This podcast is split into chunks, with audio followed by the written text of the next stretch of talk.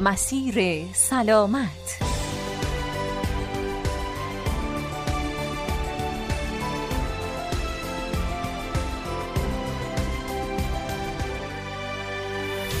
به نام خداوند بخشنده مهربان. سلام عرض می کنم محضر شما همراهان گرامی. شما دوستان عزیزی که مباحث پزشکی و بهداشتی رو دنبال می کنید من ساجد داوری به نمایندگی از دیگر همکارانم 15 دقیقه با مسیر سلامت از رادیو اصفهان همراه شما هستم.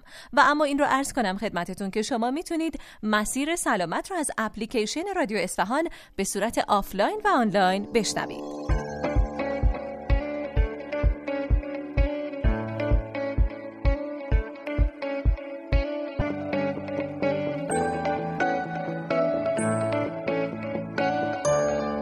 فیزیوتراپی یک مداخله درمانی مهمه که بعد از برخی از اعمال جراحی و با هدف جلوگیری از عوارض ناشی از جراحی و بستری، پیشگیری از عفونت ریه، افزایش ظرفیت و بهبود عملکرد تنفسی و همچنین جلوگیری از محدودیت حرکتی و بهبود دامنه حرکتی مفاصل ارائه میشه. این نوع خدمات به نیازهای بیمار و میزان هوشیاری، وضعیت روحی و قدرت فیزیکی اون بستگی داره. گاهی نیازه که فیزیوتراپی در بخش ریکاوری بعد از عمل و یا حتی در بخش مراقبت های ویژه بر روی بیماران انجام بشه.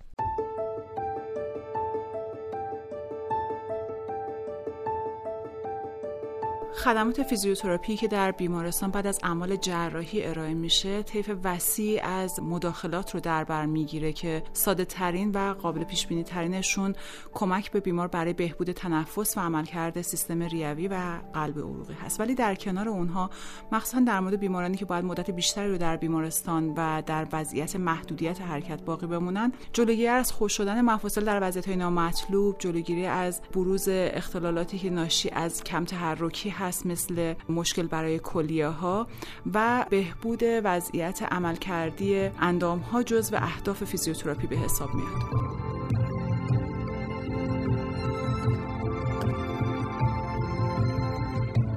دوستان عزیز امروز در خدمت سرکار خانم دکتر زهرا سادات رضاییان استادیار گروه فیزیوتراپی دانشگاه علوم پزشکی اصفهان هستیم تا سوالاتمون رو در رابطه با فیزیوتراپی بعد از عمل جراحی از ایشون بپرسیم. خانم دکتر سلام عرض می‌کنم. خدمت شما به مسیر سلامت خوش اومدید. سلام خوشحالم در خدمت شما هستم. خیلی ممنون. خانم دکتر همونطور که شما فرمودید فیزیوتراپی یک دامنه بسیار وسیعی داره و خیلی کاربردهای زیادی داره که شاید خیلیش برای مردم ناآشنا مونده باشه. می‌خوام از شما بپرسم که اصلا نقش فیزیوتراپی بعد از عمل جراحی چیه و اصلا برای چه عملهایی توصیه میشه که فیزیوتراپی انجام بشه؟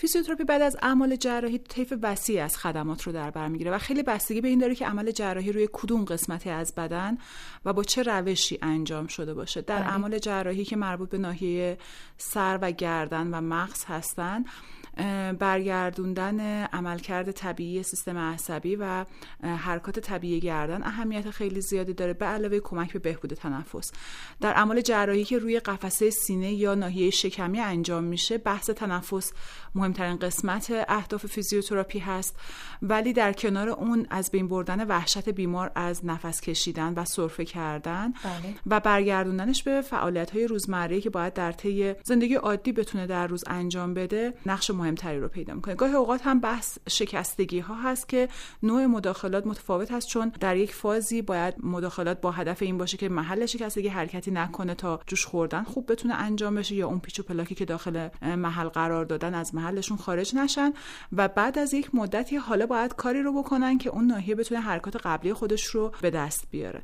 بله. این اهداف خیلی متنوعی می‌تونه داشته باشه و نوع عمل جراحی که انجام شده اینجا خیلی اهمیت پیدا می‌کنه. بله خیلی ممنون. حالا وقتی که فردی عمل جراحی انجام میده آیا دقیقا بعد از عمل یعنی توی ریکاوری این فرایند فیزیوتراپی شروع میشه یا نه؟ باید حتما به بخش منتقل بشه. چه زمانی زمان انجام فیزیوتراپیه؟ معمولا فیزیوتراپی از زمان شروع میشه که وضعیت عمومی بیمار حالت پایدار پیدا می‌کنه و برای همین معمولا در بخش ریکاوری فیزیوتراپیست بالای سر بیمار نمیره ولی توی آی سی و سی سی ممکن هستش که نیاز به بله. حضور فیزیوتراپیست باشه مخصوصا اگر مریض برای مدت بیشتر از یک شب می‌خواد اونجا بمونه در بخش ریکاوری در مورد بیمارانی که مشکل تنفسی دارن گاهی اوقات ممکن هست از فیزیوتراپیست خواسته بشه که خدماتی رو ارائه بده. ولی معمولا صبر می‌کنن تا وضعیت عمومی بیمار به حالت پایدار در بیاد. بله. خانم دکتر من همینجا از شما اجازه می‌خوام که بریم با هم یک گزارش بشنویم. باز هم برگردیم به گفتگو. اما این رو هم عرض کنم خدمت شما شنوندگان عزیز که شما هم می‌تونید از طریق شماره تماس 34 162 یا سامانه پیام کوتاه 30333 با ما در ارتباط باشید و سوالاتتون رو از ما بپرسید.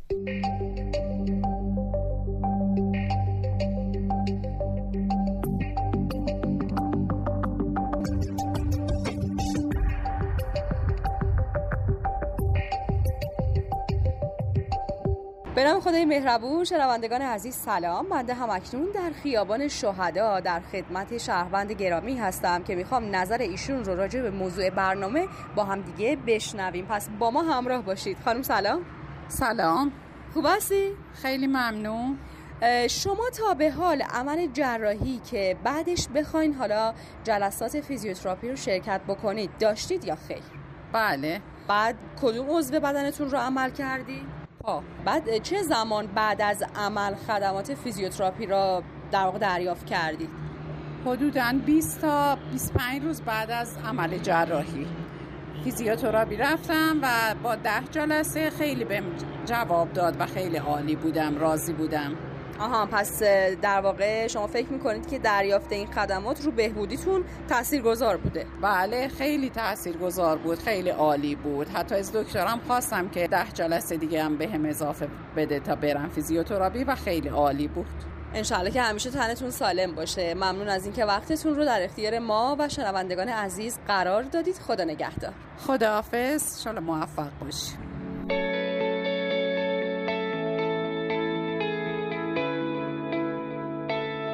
مسیر سلامت.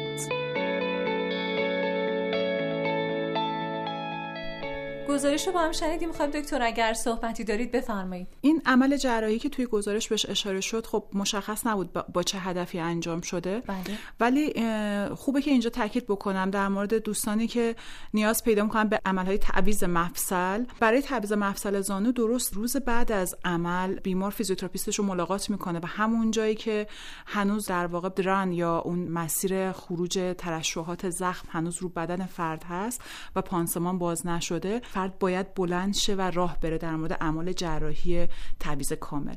ولی در مورد برخی دیگه از اعمال جراحی زانو ممکنه که زمانهایی رو توقف بدن که فرد راه نمیره و وزن روی پاش نمیندازه ولی فیزیوتراپی حالا به صورتهای دیگه انجام میشه. مثلا با هدف کاهش ورم ناحیه بهبود ترمیم محل باز شدگی یا زخم و در واقع بخیه ها و حفظ حرکات و قدرت عضلات مفاصل مجاور یعنی مفصل مچ پا و مفصل ران. بنابراین این اینکه کی فیزیوتراپیست بالای سر بیمار میاد در مورد عملهای زانو خیلی متنوع هست و در مورد تعویض مفصل کامل اگر فیزیوتراپیست به موقع یعنی روز بعد بالا سر بیمار حاضر نشه گاهی اوقات روند بازگشت فرد به راه رفتن عادی ممکنه تا 6 7 ماه دچار اختلال بشه. بله. البته ایشون اشاره داشتن که 25 روز بعد از عمل جراحی به فیزیوتراپیست مراجعه کردن به قول شما بعضی از عملها فرداش اون شخصی که عمل کرده باید تحت نظر فیزیوتراپ باشه. این رو ما خودمون توی بیمارستان باید درخواست بدیم یا نه؟ جزء خدماتی که بعد از عمل جراحی حتما به ما ارائه خواهد شد. ببینید پزشکا می‌دونن که اهمیت فیزیوتراپی بعد از عمل چی هست و معمولا هم دستور رو می‌نویسن و مشکلی از این نظر تو بیمارستان ها نداریم. ولی گاه اوقات تو یه سری شرایط خاص مثلا ممکن هستش که پزشک همزمان در یه روز چند تا عمل داشته باشه یا اینکه بله. ویزیت زیادی رو تو محل درمانگاه انجام داده باشه یا به هر علتی ذهنش مقداری پراکنده شده باشه و توجه نکرده باشه. خیلی به ندرت پیش میاد خیلی کم. و اگر که یه همچین اتفاقی افتاد خود بیمار باید بدونه این نوع عملی که داره انجام میده کی نیاز به فیزیوتراپی داره. معمولا در مورد اعمال جراحی که به صورت انتخابی هستن یعنی فرد یه مشکلی داره میره پیش دکتر یک وقتی می‌گیره برای عمل و سر اون زمان میاد عمل رو انجام میده. میده. قبل از عمل فیزیوتراپی باید انجام بشه و آموزش بیمار هم داده میشه. یعنی فیزیوتراپیست بهش میگه که تو بعد از عمل کی نیاز به فیزیوتراپیست داری؟ چه کارهایی باید انجام بدی؟ و اون فیزیوتراپیستی که میاد بالا سر چه کارهایی رو باید توی بخش برات اجرا بله، بکنه؟ باید من آگاهی قبلی باید وارد بله بعد این. وجود داشته باشه. اگر بیمار نمی‌دونه باید حتما سوال بکنه. بله. چون حالا به هر حال انسان هست و ممکن هستش که توی شرایط خاص پزشک هم مثل هر فرد بله. دیگه یک چیزی رو فراموش بکنه. فراموش کنه. بعد چقدر خوبه که خودمون نسبت به اون عمل جراحی که قراره انجام بدیم اطلاعات لازم رو داشته باشیم تا اگر نیاز به یک فیزیوتراپ داشتیم حتما درخواست اون رو بدیم. خانم دکتر آیا بعد از انتقال از بخش مراقبت های ویژه یا ریکاوری نیازه که بیمار باز هم تحت فیزیوتراپی قرار بگیره همچنان؟ معمولا نیاز هست. ببینید بیماری که توی بیمارستان به هر علتی بستری شده به هر علتی حتی اگر عمل نکنه نیاز به مداخلات فیزیوتراپی داره برای بهبود دامنه حرکتی که به علت بودن روی تخت محدود شده به علت خوابیدن روی تخت تنفسش دچار تغییراتی شده. اینها حداقل هایی هست که یه فردی که رفته بیمارستان نیاز به خدمات داره. ولی فردی که برش رو بدنش می‌خوره اون ناحیه خب به هر حال آسیب دیده جدا از آسیب اولیه که داشته و به دلیل اون اومده و عمل شده. بله. و برگردوندن عملکرد طبیعی اینجا نیاز به مداخلات فیزیوتراپی حتما داره. بله.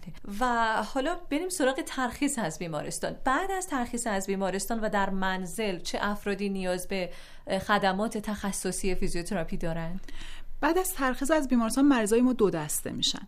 یه عده افرادی هستن که علیرغم اینکه وضعیتشون برای موندن در بیمارستان خیلی critical نبوده. یعنی اینکه در حدی بودن که می‌تونستن برن منزل ولی هنوز در حدی نیستن که بتونن خودشون به مراکز درمانی فیزیوتراپی مراجعه بله. بکنن. مثلا افرادی که دچار سکته مغزی شدن یا افرادی که عمل جراحی وسیع رو انجام دادن. اینها ممکنه نیاز به خدماتی در داخل منزل داشته باشن که خب توی دستورالعمل فیزیوتراپی هم به صورت قانونی تعریف شده بیمه ها هم پوشش میدن و اینجا خب باید بتونه یه فیزیوتراپیست مناسب که توی اون زمینه مشکل خودش تخصص داره رو پیدا بکنه و ازش بخواد که توی منزل ویزیتش بکنه. ولی به محض اینکه از لحاظ توان جسمی امکان خروج از منزل رو داشته باشه و قرار گرفتن در شرایط کنترل نشده محیط خطری رو برای فرد ایجاد نکنه معمولا خود فیزیوتراپیست به فرد توصیه می‌کنه که حالا دیگه کار توی خونه رو تموم کنیم و شما مثلا از این بعد بیاین به مرکز مراجعه بکنید. بله.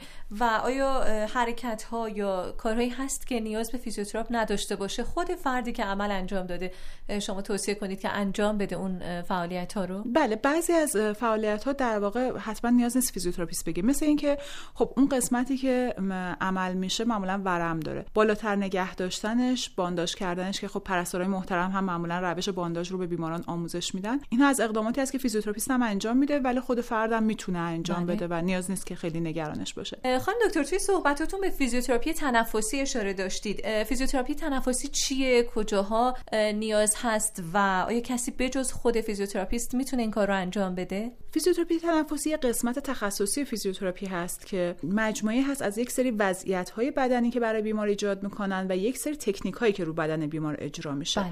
هم وضعیت ها تخصصی هستن هم تکنیک ها تخصصی هستن و برای بعضی از بیماران ممنوعه. مثلا اگر فردی دچار سرطانی باشه که این سرطان دست اندازی به استخوان یا به بافت ریه داشته باشه و پزشک هنوز مطمئن نشده باشه که آیا این دست اندازی واقعا رسیده و بافتا رو درگیر کرده در حال بررسی هستن. با عنوان احتیاط حق ندارن فیزیوتراپی تنفسی رو برای این فرد انجام بدن. بله. و هر چقدر مثلا ممکنه فرد سیگاری باشه یا از لحاظ تنفسی مشکل هم داشته باشه ولی چون این تکنیک ها می‌تونه به فرد آسیب برسونه خب حق ندارن انجام بدن. در مورد وضعیت ها بعضی از وضعیت ها برای بعضی از بیماران ممنوع میشه. مثلا ما در یک سری از وضعیت ها بیمار رو طوری قرار میدیم که سرش پایینتر از قلبش قرار می‌گیره. اگه بیمار ما سکته کرده باشه مثلا در فازهای اولیه این وضعیت خطرناکه و می‌تونه منجر به سکته مجدد بشه و به بیمار آسیب جدی برسونه بنابراین فیزیوتراپی تنفسی الزاما و حتما باید توسط فیزیوتراپیست انجام بشه بله.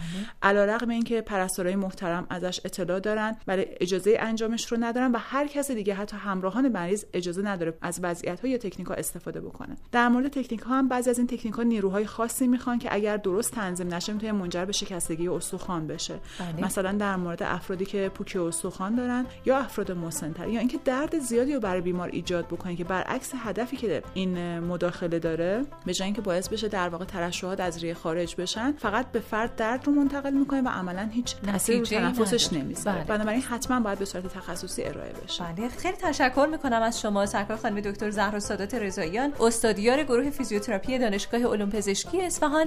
از شما خداحافظی می‌کنم. خواهش می‌کنم. خوشحالم که این وقت رو در اختیارم قرار دادید خیلی ممنون شما و اما شما شنوندگان عزیز سپاس از همراهیتون. انشالله که همواره سلامت باشید و برقرار. خدا نگهدار.